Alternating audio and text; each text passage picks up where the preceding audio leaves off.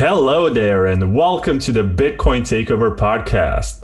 I am Vlad, and you are listening to season 6, episode 8, with a special guest whose name is Pavel Luptak. He comes from the Czech Republic or Slovakia. I'm not sure which one, but he is an OG cypherpunk who knows how, how to encrypt and how to hide his IP address so we will not know where he is based.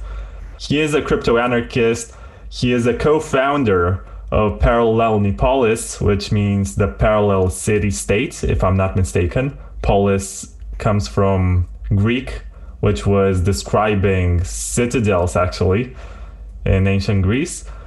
And what else should I say? He is also writing a book about how you can use cryptographic tools and digital cryptographic money to live a more sovereign life. And this weekend, he's organizing the Parallel Polis Hackers Congress, which is going to be the biggest ever. And it's also going to be the first one that's online. So if you want to get your tickets and you want to join the conference and possibly ask questions and interact with the guests, then you can actually do it on the website, which is in the description of this video. But now let's just talk about the conference, about what you're up to. So Hi, Pavel, and I'm going to call you Wilder because you were introduced to me by Max, and Max was also here two episodes ago, and he was always calling you Wilder, and I think that's a lot more fun. uh, thanks a lot for introduction, Vlad. Uh, maybe I should say that in my situation it's a bit complicated. I'm like a perpetual traveler. So uh, at, at this time, I'm the citizen of Slovakia, and I don't have residency. I don't have residency in Europe Union. I have residency in in uh, Panama and now in Paraguay. So I am the resident of Paraguay and Panama, uh, staying in Czech, uh, Czech Republic with a Slovak citizenship. So a bit crazy combination, but probably the best for me uh, for me for my personal situation. So uh, you are right. Uh, we are organizing the HCPP Congress, uh, which means exactly Hackers Congress Polis. It's uh, it's an anniversary party, uh, seven seven years birthday party. So we created Paralelní Polis exactly seven years ago. And uh, this weekend, we are going to celebrate uh, our existence. So we are alive seven years. We are completely pure uh, Bitcoin or crypto only uh, coffee place, or not only coffee place, but uh, because Paralelní Polis consists of uh, Bitcoin Coffee, Paper Hub, Institute of Crypto Anarchy, and so so with it, it, consists of multiple different uh, projects. And uh, we decided in the beginning we decided to be crypto only. So uh, we, ref- we refuse and we always refuse to accept fiat money and this Congress is pretty unique because uh, despite the fact that uh, we are now in a very difficult pandemic times, we still decided to organize it like a smaller version in a physical uh, uh physical place. And at the same time, we we uh, we decided to, or, to to do completely on live uh, online version. So for the first time in the history of HCPP Congress, you can you can watch uh, HCPP Congress uh, online. Um, like recently, a few days ago, we uh, launched sales of HCPP online tickets. I think that thanks to these podcasts, you can also receive a special voucher, discount voucher, if you want to buy cheap uh, HCPP Congress tickets. And this Congress is quite unique because uh, every year we have some unique topic, and this year is digital totality. And what is kind of interesting is uh, that we decided to choose this topic uh, even like a few months before like a COVID pandemic.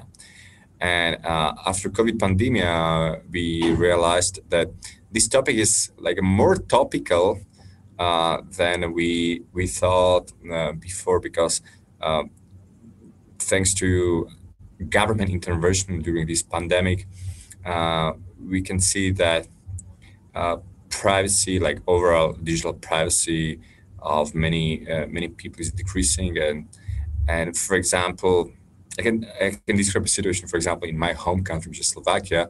In Slovakia, uh, they approved the the law according which uh, Slovak mobile operators they have to provide the information or location of their um, citizen to uh, the state institution, some specific state institution, without uh, the court order.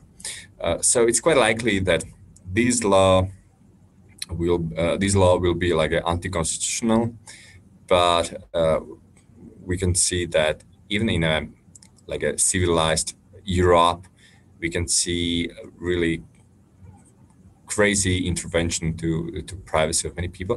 And at HCPP Congress, we just want to reflect what is just happening with the privacy of uh, of all citizens, not in dictatorship countries like many people may may um, expect, but in in a Western Europe or the Western world. Um, and unfortunately, it's really bad. So that's exactly what what is the main topic. Uh, we wrote HCPP20 manifesto. So uh, we sent this manifesto to multiple different speakers. Now we have more than 40 confirmed speakers from uh, many different countries. Probably half of them, like in the past, it was it was like a physical meeting, but this uh, Congress it will be a bit different because of pandemic. So half of all speakers, they will have uh, online presentation, and but half of them they still will come to Prague, and we'll have their physical presentation here in Paralelní Polis and La Fabrika, which is uh, the really big place uh, where a lot of people feed and can enjoy their presentation. You know, I actually have, and my face is very red right now. I actually have a funny story about last year's conference because I was supposed to come. I was working for Bitcoin Magazine at the time, and my editor told me that she was in contact with someone from the organizing team.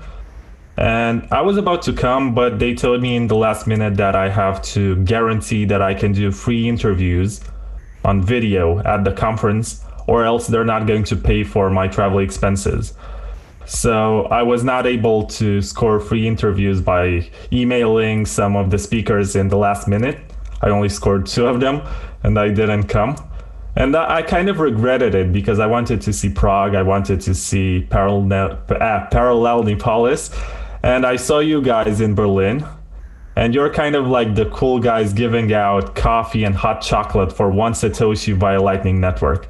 And I think that was one of the coolest concepts that I saw at the Lightning Conference in Berlin last October. Yeah, we are big fans of Lightning networks. Uh, so, for example, uh, basically, like all tickets, all merch, all all products we offer, it's possible to buy with Lightning, and not only Lightning but also Monero or Litecoin and Bitcoin, of course. So, so uh, one of uh, one of internal project of Paralelní Polis is Bleskomat. Maybe you know the project Bleskomat, which is unique um, Bitcoin Lightning ATM machine. So basically, you can exchange easy, easily your, your fiat money with the Bitcoin Lightning. So it's really nice project. So we, we, we, we really like Bitcoin Lightning. Yeah, and I can see on your website that even outside of the conference, you have all sorts of activities that you do at Parallel Polis, and some of them include an institute of crypto anarchy, and you have a coffee shop and all sorts of concepts and activities. Yeah, like uh, Paralelní Polis, uh, recently uh, we switched to private club because private clubs in Prague are less regulated than the normal public spaces, like public uh, coffee place, for example. Uh, so now we are like normal private club and we have like some membership. Um, anybody can become member of Paralelní Polis. Anybody can um, become member of paper hub which is a co-working space. So uh, we are the only crypto co-working space in prague. And um, what is necessary to say that prague is a crypto city so the the biggest crypto companies in the world like Satoshi Lab or General Bytes, the producers of, uh, uh, for example, Bitcoin Trezor or the, the most sold uh, Bitcoin ATM machine are basically Czech companies. And it also uh, means that in Prague we have like hundreds of Bitcoin ATM machines, which is uh, which means that if you want to buy or if you want to sell your crypto, uh, you can do that easily anywhere in Prague. So uh, if you want if you want to switch completely to crypto regime, crypto mode, and be able to survive from crypto only, Prague is the best city probably. Yeah, I think my colleague Colin Harper was actually on a mission to try to live only on Bitcoin for a week in Europe. And when he came to Prague, I think he had the easiest time. Yeah. Yeah, like for example, uh, the biggest uh, e-shop. Um, okay, I'm not going to tell the name of this e-shop, but the biggest e-shop selling practically anything, like a Czech version of Amazon, basically.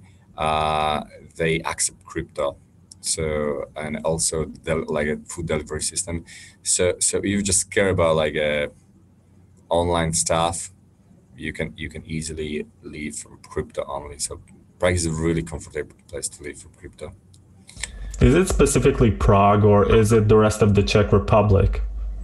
Is it? Uh, I think it's specifically Prague because also also like in a smaller cities like for example Brno, you can find many um, uh, many shops or many providers uh, who accept crypto, but especially everything is concentrated in Prague. Uh, I mean, crypto crypto companies, uh, crypto startups so it's mainly about about Prague. Okay, so let's get back to the conference and the concept of the conference because it's the biggest that you have done so far. And it's mainly due to the fact that you can have so many guests to fill so many time slots across three days. Yeah. Um, um, like organizing this conference was especially difficult during these times because a lot of speakers they cancel their presentation because of pandemic. A lot of uh, speakers they switch from uh, their physical presentation to online presentation. Uh, or like every every hour we are doing some changes to uh, to the final schedule and that's the reason also uh, we we have the final schedule like we have almost final schedule for the last few uh, for for the last few weeks but we have we have, uh, not uh, re- released it yet because it's changing like all the time. But we don't know what we want. We would like to freeze it in the following hours and and uh, publish it maybe tomorrow. So, but you, you should definitely expect uh, a very uh, rich program. Uh, a lot of interesting presentation for the first time in the history of the HCPP Congress. Um, in addition to presentation, we we decided to launch like a, a, sovereignty workshop, uh, which are focused on digital privacy, how to uh, gain independence from the government, from the state, uh, and so, so, I strongly recommend you to check workshop we are offering, and this workshop will be uh, like all three days from Friday until Sunday. And also, we will, what is quite unique, we will, have HCPP TV, which will be completely public uh, stream at YouTube. So uh, there, there will be a lot of interviews, uh, selection of the best presentations, and at the same time, if you uh, if you bought the normal HCPP ticket or uh, if you bought online ticket, you will get special access to uh, on, like full online content. I mean, all presentation from all like presentation rooms at the same time. So, and so technically, when I, what I can say compared to the previous years, technically this is like an extra level. So we really are. Uh, we had a lot of technical issues, but I hope until the end of this week we, we, we will be able to solve them, and you should expect high quality crypto conference. Yeah, right now I'm looking at the website and I see the list of workshops. And you have pretty much everything from learning how to secure your computer, which sovereignty applications you should use, how to browse privately using Firefox, decentralize yourself and avoid digital totalitarian control, how to set and build your own ATM for Lightning Network, mm-hmm. how to earn and live on Bitcoin. How to use Bitcoin wallets, how to buy from a decentralized Bitcoin exchange, how to use a hardware wallet, how to build your own hardware wallet, which is even nicer. Set up multi-sig applied Bitcoin privacy. I think Max Hillebrand is going to host that one. Using Lightning Network, running Lightning Network privately, set up your business to accept Bitcoin and Lightning payments. What is the cost of participating in these seminars? Um, like, what do you mean exactly? Cost from from uh, what side? Like a uh, for, for, example, like if you, you if you mean this workshop can be bought separately, uh, separately. So you, you I, I, think that at this moment you can you can buy online access to workshop uh, workshop only. Uh, and if you buy the normal HCPP online ticket, uh, which is offered for 4,000 Czech crowns, but we are offering a lot of 50% voucher discounts you can you can have it for 2000 czech crowns which is about 70 euros approximately. And uh, in this price everything is included. I mean the access to online workshop including access uh, to all presentations during presentation. Um, you don't need to buy the ticket if you want to have access only to HCPP TV, uh, which will be completely pub, uh, like public public channel. So yeah, so so so the price for online content is about like more or less 70 euros. That's really nice because you get one ticket, which is about 60, 70 euro, and you get access to all of the content and all of the workshops and all of the presentations. And you also said that there's going to be a free live stream on YouTube. Uh, yes, exactly, exactly. So, so, so the thing is that we want to target like most people. You know, like uh, not only like some the like a mainstream. Um, despite the fact that we are like a pretty unique conference, uh, so for us, we, we are really strict in uh, choosing presentation. For example, we do not allow any uh, commercial ventures-based presentations. So all presentations they have to be like technical, for example, or they can be like some kind of like crypto anarchies, like ideological in some way uh, we don't accept any commercial or vendor-based presentation. And so we really try to keep the quality of this conference. And um, also, also um, especially in case of like online access, we would be happy if like 100,000 people uh, can access uh, uh, this conference and enjoy the presentation. So. So, what's the difference essentially? Why should one pay the ticket? Is there an extra benefit that you get when you buy the ticket as opposed to just freeloading on the live stream? Yeah, like a normal ticket. Okay, so so this conference for many people it's not only about the presentation but about the like a physical physical meetings because the eh, like HCPP Congress has really unique atmosphere and everybody who ever attended our conference um, knows that uh, this is like the, the HCPP Congress in Paralelní Polis and La Fabrika has really unique atmosphere. Uh, uh, so so when you when you buy like normal regular tickets, you will you will get like physical access to the conference. So uh, you can you can chat with the local crypto anarchists and our local uh, local visitors, and these people are really interesting. So uh, for example, especially now when uh, there will be maybe just 250 or maybe 300 physical people, uh, you can ex- expect that these people who decided to come physically to Prague despite all of these uh, like a COVID pandemic issues, so these uh, people will be really interesting and like as every year basically. And uh, you basically pay for the environment. And uh, because like organizing this conference is quite expensive. And still we are we, we are we are looking for sponsors. And we are trying to boost our sales of the tickets because like a uh, average budget for this conference uh, i'm when i'm not considering like payments any any people like everything is basically because almost all of the all, all of us are, are just volunteers so we organize this conference for free and uh, despite all of it the ex- expected budget is probably is about two million or two and a half million of Czech crowns, which is about one hundred thousand euros. So it's quite a lot of money, and we just we at least our goal is at least to cover our expenses.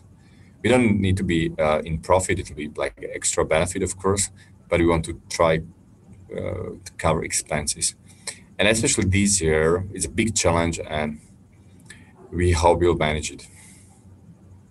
Okay, so to people watching this and listening to it, possibly when I upload it on Spotify and iTunes, what is their incentive except for helping you cover the costs to pay for a ticket and attend all of the workshops, watch all the presentations, you know, as opposed to watching on YouTube for free? Yeah. So, so, so the thing is that um, together with our like online tickets, for example, you can buy uh, some merchandise. Uh, we are offering T-shirts, uh, mugs, you know, like a lot of different merch, and and also uh, today, uh, this is quite interesting to say. Like every year, we we sell one ticket, like we call it like a HCPP lifetime ticket for one Bitcoin, and uh, usually it's sold in a in a few hours. So some someone who really wants to support us uh, just buys uh, this ticket. And also today, uh, we have just launched uh, the this HCPP lifetime ticket for one Bitcoin. It's just one. So when you buy this ticket, you will have uh, guaranteed uh, access to all HCPP conferences in the future. So this, this ticket, this HCPP ticket is basically focused or targeted for these Bitcoin whales or Bitcoin millionaires who who want to support us. Yeah, and let's talk about the guests that will be able What? to watch the guests. Guest. Okay. I'm looking at the list of guests right now, and I can see that you have Fluffy Pony, who, despite being very much involved in Monero, is also a hardcore Bitcoiner and has been for a long time. And who else is around here? I'm looking at this list. Oh, you have mm, Brave the World from Twitter. His her re- real name is Julia, but it's really nice that you get to have her do a presentation. And also Alexandra Moxon. I actually co-hosted an event with her during the halving.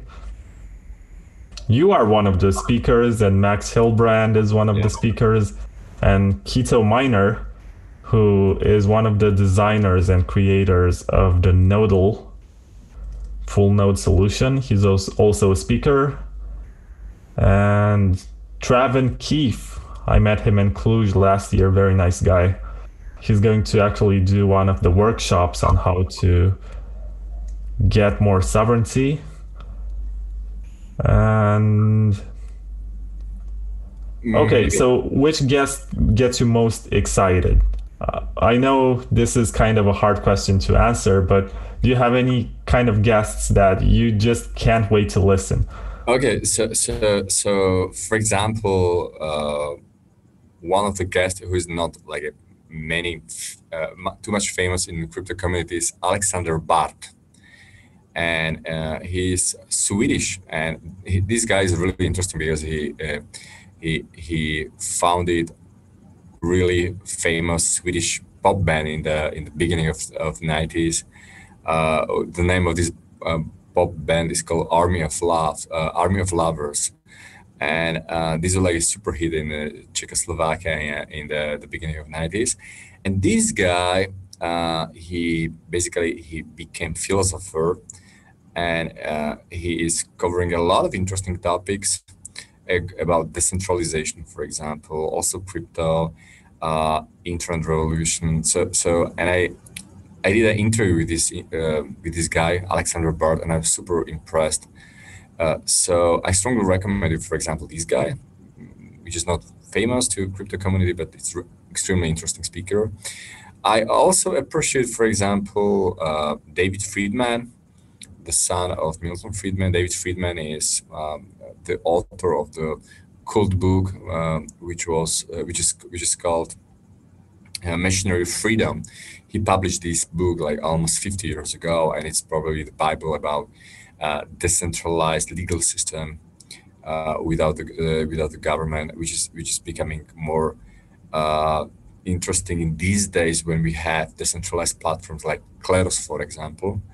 Uh, so so David Friedman is also quite interesting guy. Also, I really uh, love our regular speakers, uh, crypto anarchists from Berlin, and from the from the US. Our regular speakers are, for example, Frank Braun, smuggler from Berlin, uh, and also Paul Rosenberg, Paul Rosenberg from uh, from Chicago. Uh, and these these three speakers, they have every year they have super interesting presentations. So I recommend you all these stable speakers, and also we have, we will have a lot of interesting uh, speakers from the local Czech uh, community. For example, Pavla Holcová, he's the she's the best uh, Czech journalist um, uh, responsible for revealing a lot of mafia uh, mafia scandals.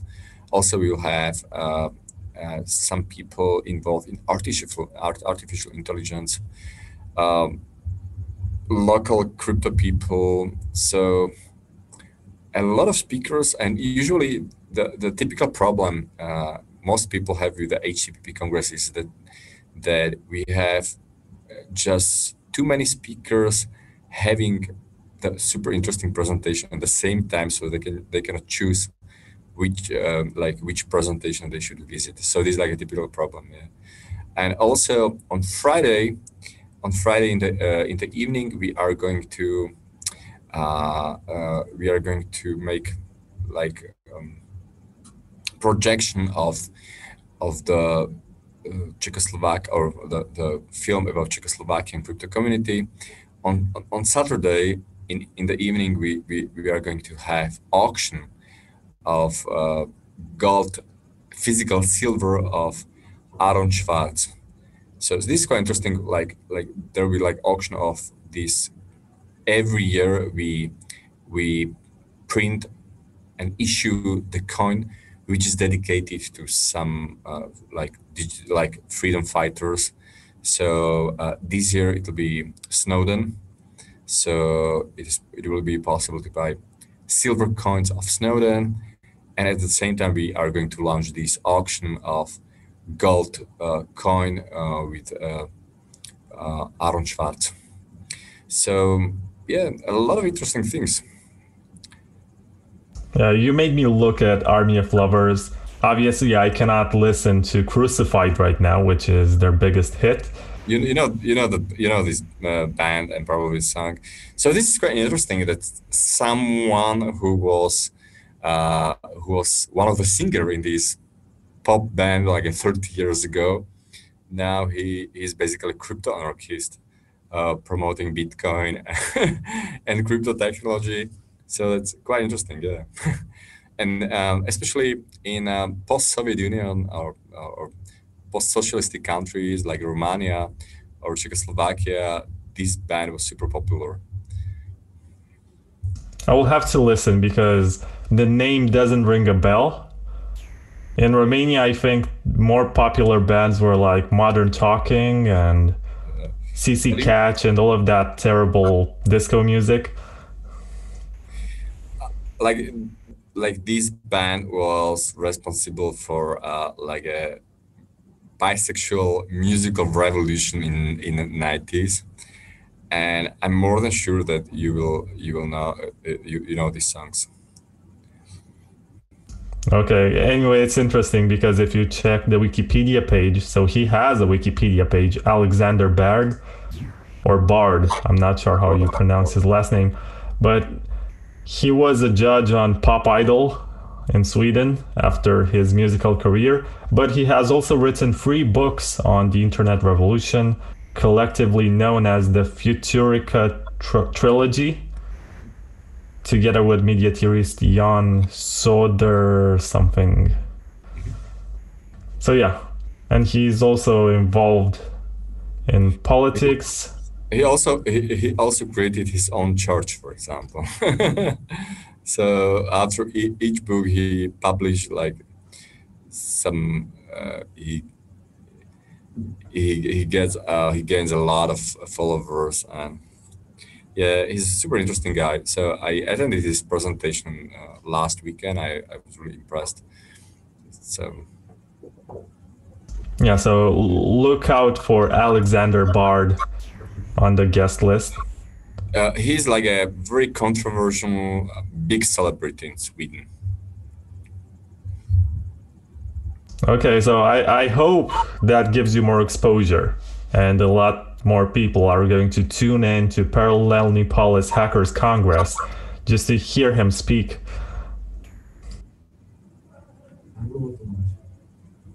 Okay, so you don't have a comment on that one. Let's move on. And I'm still looking at the guest list. I see that you have Eric S. Raymond, who is an internet developer and writer. Mm. Uh, he's like a very famous open source developer. I think he was involved in development of Emacs, for example. Uh, and he also uh, created a lot of Unix or Linux tools. Uh, most Linux users, they use daily. So uh, he's like the same popular or the same famous in this open source community, like Richard Stallman, for example. If you know Richard Stallman, so Gremon is very, very popular. He's a geek guy.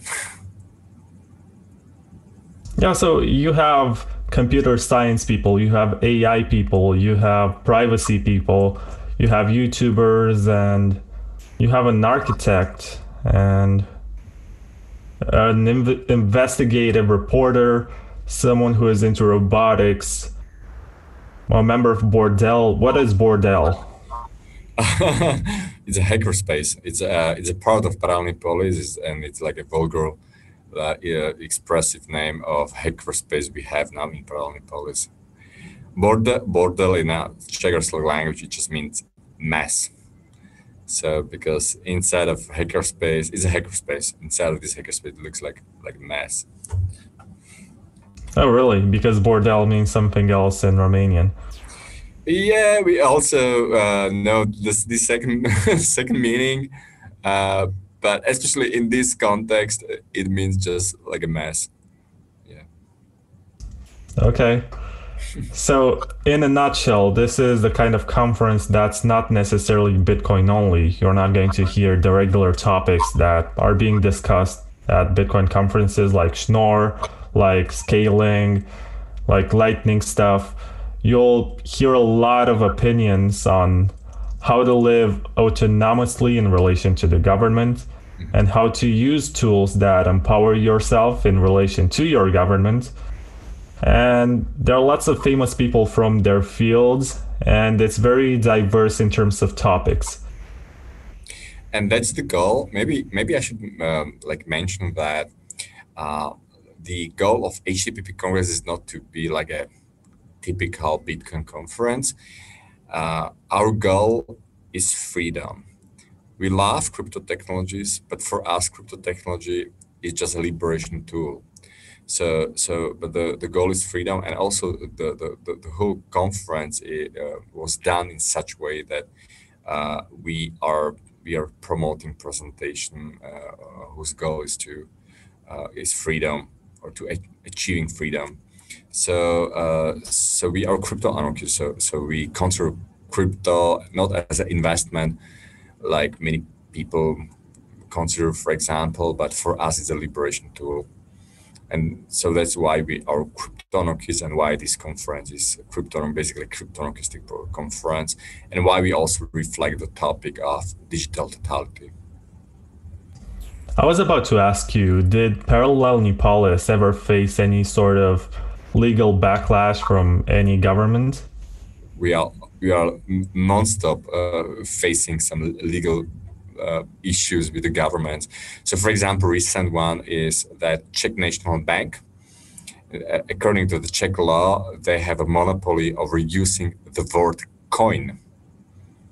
So, for example, in the Czech Republic, if you want to provide any services, any products, and you want to, and uh, you, you use the word coin, uh, in your product or service description, you cannot do that because uh, the Czech national. I, I, know that it's it looks really stupid, but Czech National uh, National Bank, they have a monopoly over the using coin, which in, in, in uh, the Czech language it's it's mince.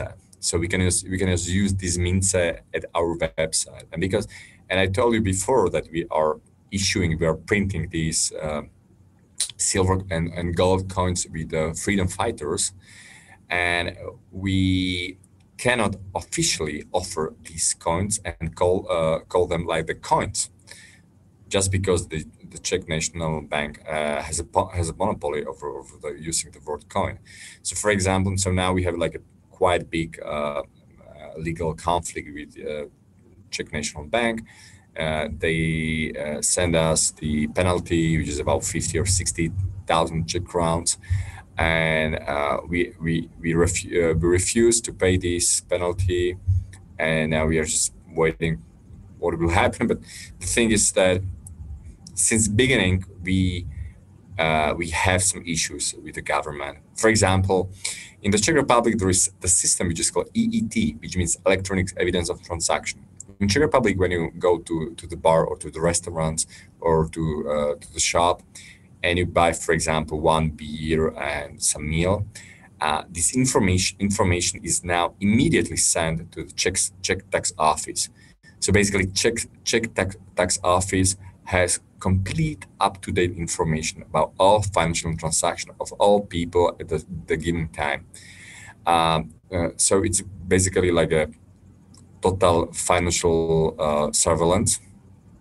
And because this financial surveillance is against our uh, like a like ideology or against our initial thoughts, we decided as a Paralelní, as Paralelní Polis to be the first and the only organization in the Czech Republic which publicly boycott and, and refuse this EET uh, EET system or this uh, EET law. So so so this is quite interesting and quite unique that in Czech Republic, a lot of people they from Czech Republic they visit uh, Police just to sh- just to check that yeah, there is like a real organization that really exists that was still not killed by the government, uh, which completely uh, which completely ignores uh, these financial surveillance uh, laws.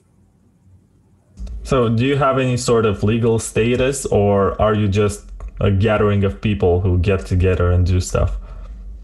We have like a law like we have some uh, like internal lawyers for example. We have like our own people uh, who are willing to fight with the government. But and the thing is that uh, our goal is just to our goal is just to use these uh, like uh, scandals or legal legal conflicts with the government to make our PR and so because it like this advertising or this PR is usually more valuable for us than the uh, final penalty we have to pay. You know, so it makes sense from the uh, adver- advertising point of view.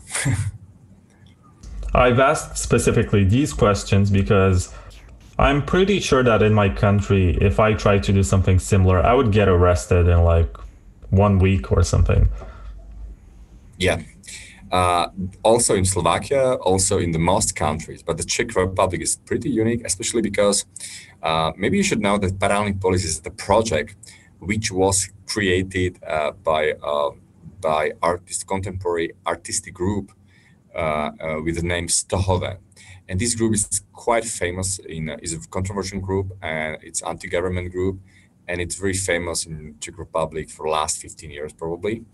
And um, the thing is that um, that uh, like Czech government basically or Czech state they basically started to tolerate the project of this artistic group um, just because um, otherwise many people would crit- criticize uh, the government for censorship for example or you know non-democratic practices and anything.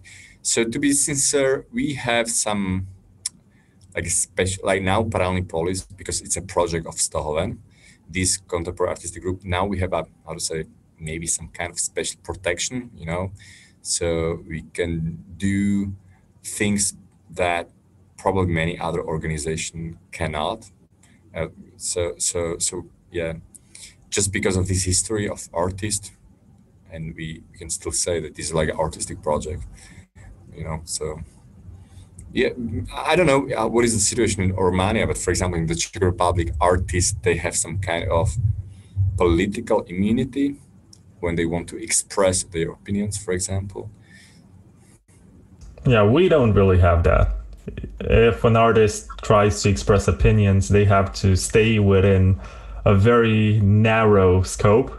Mm-hmm. And if they're anti governmental and stuff like that, it's very likely that you'll run into trouble.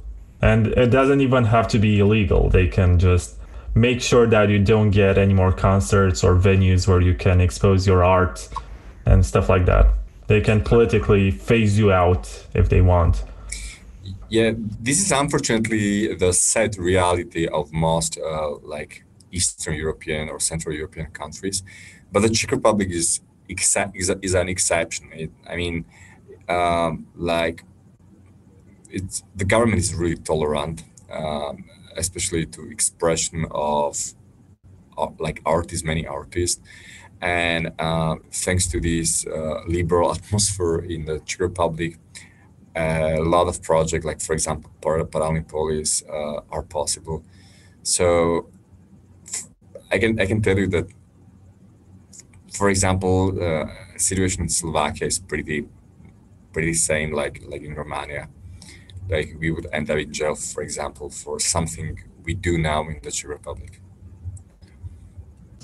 It's kind of mind blowing because it used to be the same country until 1993. So culturally, I think you have a lot in common. But the regimes have chosen to treat expression in different ways. I think it, uh, it's there is like a historical background because Slovakia is mostly Catholic country. Like 80% of population of Slovakia are Catholics. So so like uh, uh Slovaks uh, are quite conservative, for example. Uh, we can see, for example, that in Slovakia is strictly against, like, for example, gay marriages or drug uh, decriminalization, or you know, all all of these things. On the other hand, for example, the Czech Republic, um, um, there is no like a significant uh, influence of any church. Like eighty, I think eighty percent of uh, Czech people are atheist, you know, non-religious, non-religious people and uh, so it also means that the society is probably more tolerant. Uh, so like uh, it's quite the society is quite LGBT friendly. Uh, also, like for example, in the Czech Republic, all drugs are decriminalized, even hard drugs. You can have some hard drugs for your own possession, and it's it's not a criminal act; it's just a penalty. So just offend, you know. Uh, so I think um, this is caused by the um, different mentality, liberal and conservative mentality. I guess it also comes from a different history because your lands used to be known as Bohemia, right? Yeah, yeah. Czech Republic, the, the, name of the Czech Republic uh, is one of them of many names uh, is Bohemia or Czechia, but Bohemia means that like a lot of things uh, were tolerated here. Okay. So if you go to Europe and you have this sort of Euro trip, I suppose the Czech Republic is quite the place to be. Even if you watched, I think it was the last season of Breaking Bad, the fifth or something, there was like a plot about delivering Walter White stuff to the Czech Republic? Yeah, yeah. Like for example, um, uh, last weekend I met a lot of families from Sweden. So there is like a strong, quite big Swedish uh, expat community. Uh, um, people, a lot of people that decided to leave Sweden because, uh, for example, in Sweden they cannot homeschool their children uh, so decided to move to the Czech Republic because Czech Republic is, for example, homeschool friendly, significantly significantly cheaper than Sweden. So so so last week I was so surprised like how many Swedish families they moved from Sweden to, to Prague to the Czech Republic. So big surprise for me, but it's happening. Yeah, but objectively speaking, Sweden kind of sucks. They have a terrible weather. They have a socialist government. Yeah. I, I had a scholarship there for six months, and honestly, I would only return in vacation during the summer. But otherwise, I don't find anything really appealing in that country. Yeah, like for example, for me, what was a big shock what these Swedish people told me that uh, there is like a gender agenda that uh, um, if you're like a teacher at the primary school or the secondary school, uh, you cannot use gender when you want to call children. So you can you cannot say she or he. You know, it's prohibited. So you can say child, for example, instead of it. So I couldn't believe that this is really happening somewhere, but apparently yes. So this is like a reality of um, the current Sweden, for example. Uh, it wasn't like this when I was there in 2013. I mean, I guess I was using English, but we were saying he and she, and there was, I don't think there was any political correctness going on. So it's incredible to find out how much has changed in less than one decade. Yeah. So, so this happened like 10 years ago. And I think two years ago, they officially uh, approved this gender law. So, for example, uh, I think it's even like prohibited by the law to be like to use sex uh, when you when you want when you want to call someone. But you know, I'm doing a PhD, which I'm about to drop out from possibly, and it's interesting that if I were studying gender studies or something related to green politics and ecology or environmentalism, I think that's the name in English Mm-hmm. I would sh- I would be showering in money right now. They would just throw money at me and grants and all sorts of scholarships just to pursue this topic. But since I'm not doing that, nobody really cares because the state of academia right now encourages these types of studies, especially in Scandinavian countries. Yeah, that's true. But let's talk about Bitcoin because it's the Bitcoin Takeover podcast. It's not the gender studies podcast or whatever. So, how did you get into Bitcoin? What was the thought process or the mindset that led you to this invention? Like my technical background is I'm the ethical hacker. I mean, I'm the computer scientist uh, who is involved in IT security for the last 20 years. Uh, so, and I love and I use daily open source. I use my Linux for last 20 years. Uh, and um, Bitcoin, I think I I got to Bitcoin in 2010, you know, the beginning, because it was like, it was just an interesting project. And, and then with, and then I attended the first Bitcoin conference in Prague, and then I attended the second Bitcoin, I mean, second Bitcoin, the, the world second Bitcoin conference in, in London, organized by Amir Taaki. And, and at this conference, I met a lot of interesting people, including, uh, for example, Frank Braun, Smuggler, Paul Rosenberg, and all these people. And uh, at this conference, I, I also like probably at that the same time I uh, with my friends uh, we created hackerspaces. Uh, we created a hackerspace in Bratislava the name of hackerspace was progress bar unfortunately it does not exist anymore because of pandemic and also uh, then we decided to create hackerspace in, in uh, prague Paralelní Polis. so uh, yeah so i'm in touch with these bitcoin pioneers uh, since since beginning probably and because of this uh, contact uh, we could afford to have high quality speakers at HCPP conferences even like seven years ago. Um, so I think the website of HCPP congresses, uh, the, the, previous versions are still available. uh, we invited, for example, Lynn Ulbricht. Uh, it was like a first or second HCPP congress, for example, the mother of Ross Ulbricht, the guy behind Silk, Silk Road Market. Uh, two years ago, uh, we invited like these cool cypherpunkers like Timothy. May, who created this cypherpunk, uh, who, who, wrote this uh, crypto-anarchistic manifesto in 1992.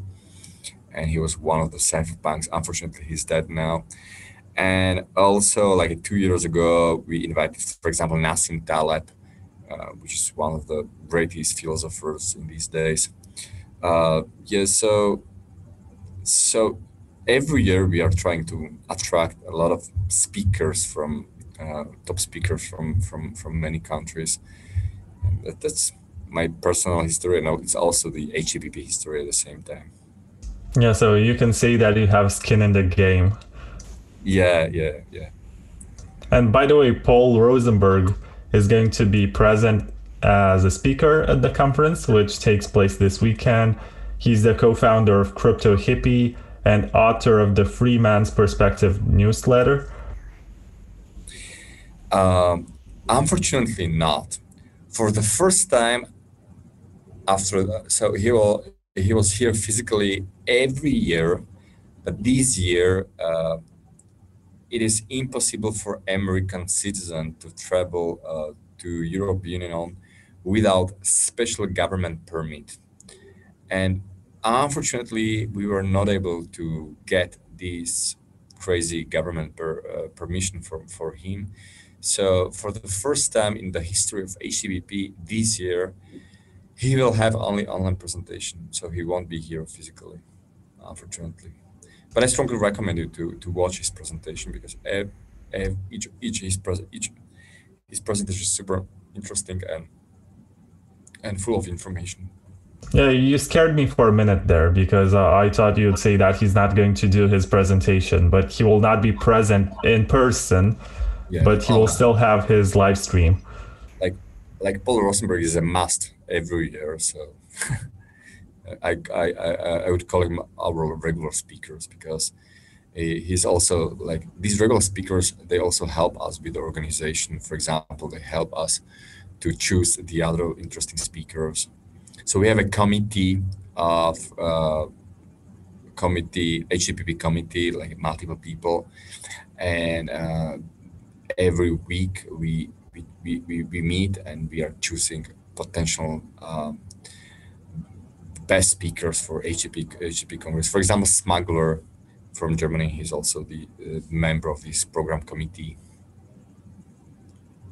Yeah, it's interesting to see how many people you can get together under the umbrella of having this state of mind because it's not a state which is recognized by all of the world powers, yeah. but you still have a parallel state which exists and mentally, I suppose you are not part of the Czech Republic or Slovakia or any other country which physically exists with territories on this planet. Yeah, so so we try to be a, like a real competition for the, the Czech Republic. I know that they probably the government Czech government probably does not uh, is uh, is not ever of this fact very well. But the thing is that, for example, uh, we accept crypto, our own money, like crypto only, for example. Um, we we help we are helping a lot of parallel communities, like for example, homeschoolers or unschoolers here, to have a lot of meetups. Um, we promote free markets, so we do we so, so basically we are some kind of umbrella. You mentioned it, yeah, umbrella or maybe some kind of framework for. Uh, for many uh, freedom organization where they can meet and we help these organizations to achieve their goals. Yeah that's admirable. And it's really nice that you get to do it somewhere in europe because it's not getting any more liberal anywhere. We're only going to have more restrictions. They're going to crack down on a lot of liberties that we currently enjoy and I have no idea where this is heading because it seems like countries purposely ignore their constitutions, which were designed to grant you privacy, to grant you freedom of movement, freedom of association, freedom of gathering, and all, of that stuff. It's just vanishing as we speak. And they say it's in the name of safety, in the name of public health, and they're going to find lots of reasons. But we have no guarantee that after this pandemic is over, we will get our rights back. And that's the most frightening part. Yeah, unfortunately, this is really happening, and we are completely aware of this. Uh, so, so, so, for example, in Paralelní Polis, we do not believe in a political change. So, so we think that instead of uh, like political change, we should um, invest in a building pro society, help people to switch from uh, to parallel society. Uh, so that's what what what makes sense for us. Mm, so we don't we don't believe in voting or elections or we are just uh, think that uh, we should care about the same minded or similar minded people and we should help these people to achieve a lot of personal and economic freedom that's that's the, the meaning of parallel society I remember a tweet by Roman from Hodl Hodl, who is also co-organizer of the Honey Badger conference in Riga. And last year he tweeted that some members of free letter agencies, so secret police, were present at the conference, and he was very much aware that they were there and they were watching to see what's going on. And he mentioned that it's all fine because they realize that it's a peaceful gathering of people. And even though they say we're going to overthrow the government and we're going to replace your fiat money with this digital cryptographic currency, which is called Bitcoin, they just leave them alone for the time being. What is it like in the Czech Republic? Do you get these secret police people just coming in to see what's going on? Yeah, I'm more than sure that uh, like HCPP Congress is under inspection of uh, these three letters agencies, and not, not, not only local ones like the Czech or Slovak one. I think there are three agent uh, uh three letters agents from the U.S., UK, and many and many other countries. We used to make jokes that at least they uh, at least they they they buy tickets and they support us. uh, so so, but the thing is that, yeah, yeah, I, I definitely count uh, on the fact that they are they are at, at this conference, but you know, like we, we this is like a public conference, so there is no way how we can eliminate this kind of this kind of people and um and we are good people. We, we just want to have a free life, you know, like nothing bad. Like we don't want to hurt, uh, like we don't want to hurt any other people. So, yeah. Yeah. Plus, they pay the ticket and they might learn something new. So it's not like they come for nothing. Yeah. Yeah. Yeah. Maybe they can quit their jobs and you know join. Maybe. yeah, there is um, there is one German organization.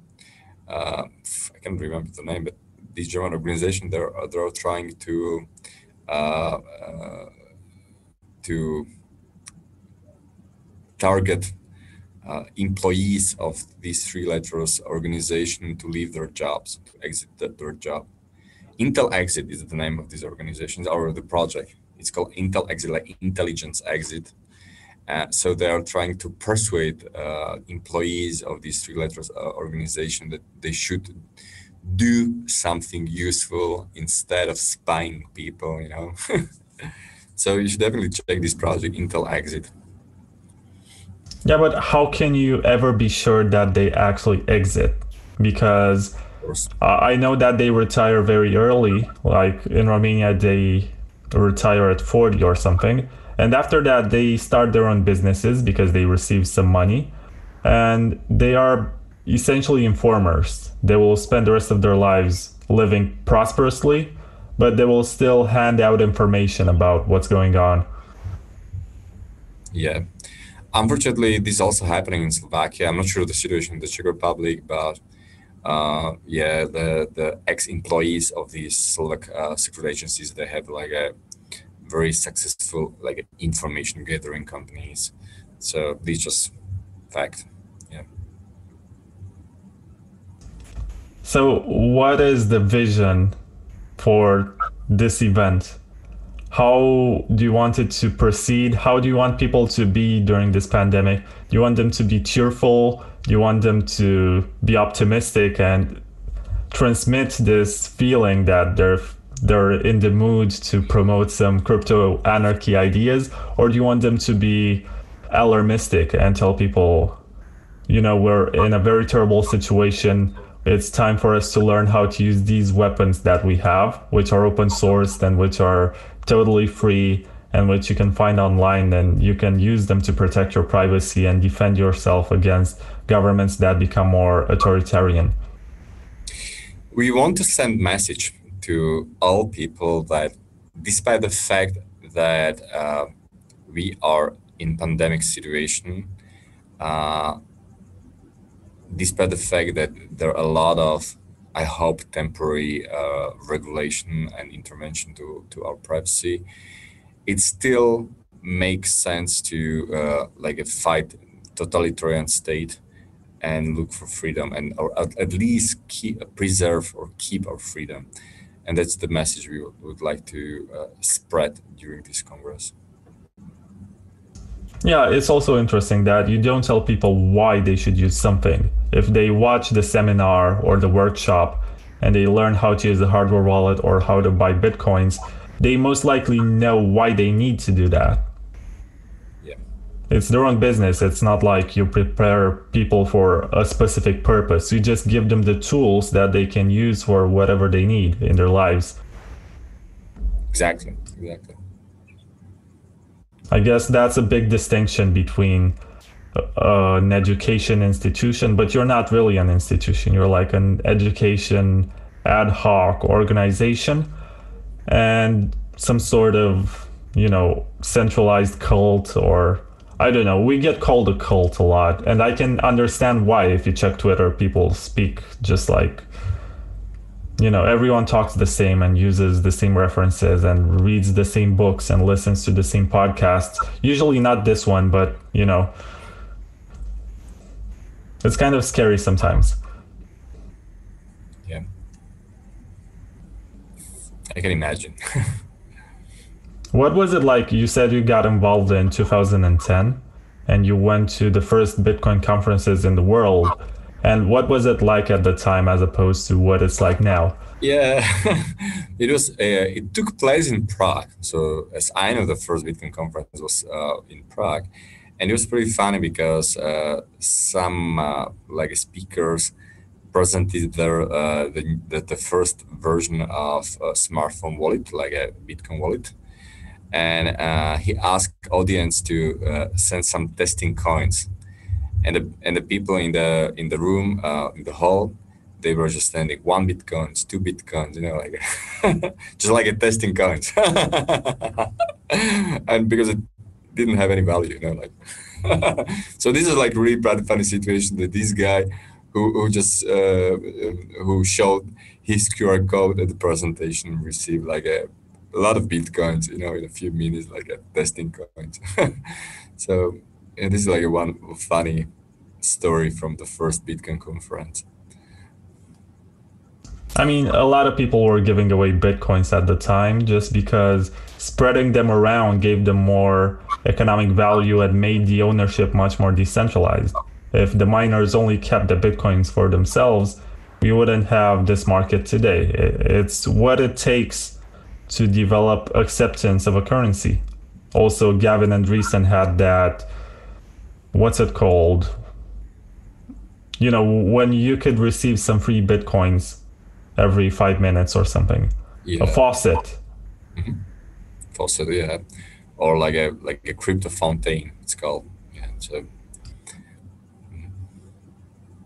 I mean, I, I, wish I was around at the time, and I wish, but I, I don't think if I was around at the time, I would have kept any bitcoins because. Yeah, but it should be ever that. Yeah, for example, I was there at that time, but it doesn't mean that I I uh, save any bitcoins. You know, like I spent almost all of them. You know, because it was just a test, testing coins. You know, like testing coins are for test.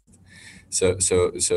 Uh, um, it should be ever that people in 2010 they uh, they didn't have this like a hodler hodl mentality like they have now you know like because Yeah, but at the time there was no way to predict that this would happen. I mean, you could imagine it, but people would say, you know, you're I think you're high or something if you think that 10 years from now we're going to have so who's the latest famous person to get into it? There was that Michael Saylor guy from MicroStrategy who bought like half a billion dollars worth of Bitcoin. And also J.K. Rowling tweeted about Bitcoin and who else famous is into Bitcoin? Akon, the singer. He used to be big like 10 years ago. If you were telling people, you know, Akon is going to get into Bitcoin, they would be like, what? He doesn't need Bitcoin. He's a millionaire. He's so successful. Look at him now. And 50 Cent, who sold his album for Bitcoins. And you, you had a rapper, what's his name? He wrote a song that's actually called Bitcoin. It's really terrible but it's there. It's part of our culture. You could not predict this 10 years ago. It was just like this currency that's nice because it's decentralized. You can use it to purchase stuff without using government money, without being tracked.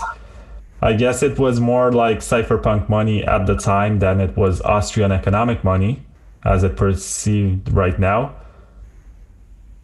yeah we played with that you know like nobody nobody nobody took it like a seriously you know like that's uh, we didn't have like a hardware wallets wallets you know like a we use like a some kind of temporary wallets and we didn't care about the like a passphrases of passwords to these wallets you know why it didn't it didn't have any value you know so it was just a big test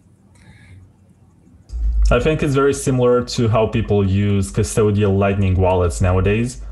They use them to keep like 50,000 Satoshis. And I think that's like $5, if I'm not mistaken. Mhm. So they're going to say, yeah, this is not much. This is just for playing purposes to buy stickers online and whatever you can buy with five bucks.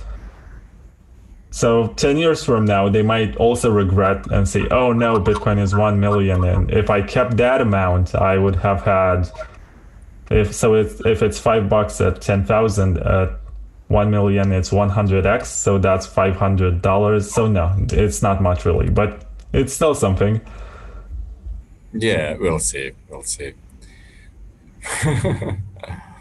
So I know that you also have another interview after this, and it's I think it's a test to make sure that the live streaming function works for for the conference which takes place this weekend. And I don't want to hold you any longer.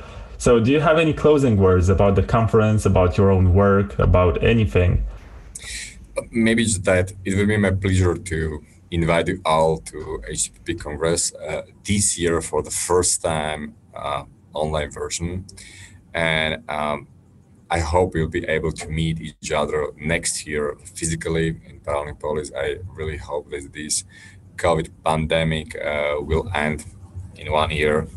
Uh, so everybody's invited and and then just enjoy the presentation and and stay strong. Yeah, take care. Yeah, so there are going to be lots of cool guests who talk about all sorts of interest internet topics that are interesting. It doesn't necessarily revolve around Bitcoin, but Bitcoin is the the kind of digital money that people use when they're interested in acquiring sovereignty from the government. And you can actually pay your ticket in Bitcoin if you want to. It costs the equivalent of 60 euro, which I'm not sure how much that means in Satoshis. I would have to do the conversion. It would be like 500,000 Satoshis, possibly. I think. Possibly, yeah. yeah, you're you're perfect if you're able to count everything in Satoshi because I'm I'm still in Bitcoin on Satoshi. I mean, I'm terrible at saying 0.0005 Bitcoin. yeah, okay. but yeah, I I know that 100,000 Satoshis. And we also accept like a Bitcoin Lightning, so that's that's a cool thing. Uh, uh, yesterday I tested uh, like a Phoenix uh, wallet, which is super cool. I really like it. It's probably the most easy Lightning wallet I have ever used. So uh, it's also the way how you can easily uh, transfer your bitcoins to Lightning just in a few minutes. So I strongly recommend it to, to this application and save Bitcoin fees. Yeah, Lightning is really something else in terms of speed, in terms of privacy, in terms of low fees, scalability. It's just incredible. Too bad that there's no incentive to switch to Lightning just yet because you have days when the mempool is empty and you can do on chain transactions for one Satoshi per byte. But we're getting there. And it's it's always you know it sucks to see that it didn't reach the scale that we were expecting possibly last year when we had the lightning conference in berlin and everyone thought that by this time we would have so much more development and so much stuff going on. It's not yet I hate it when people point out that there are lots of bitcoins on Ethereum because you cannot actually move bitcoins on Ethereum. They are tokens issued by a central party. Okay, so um, I have to go. So thanks a lot for your invitation. Uh, uh, so thanks for watching this uh, great interview, and I hope we'll see at least virtually at HCPP conference. So thanks a lot for the invitation. Bye. Bye. Thank you for coming. Thank you. Bye bye.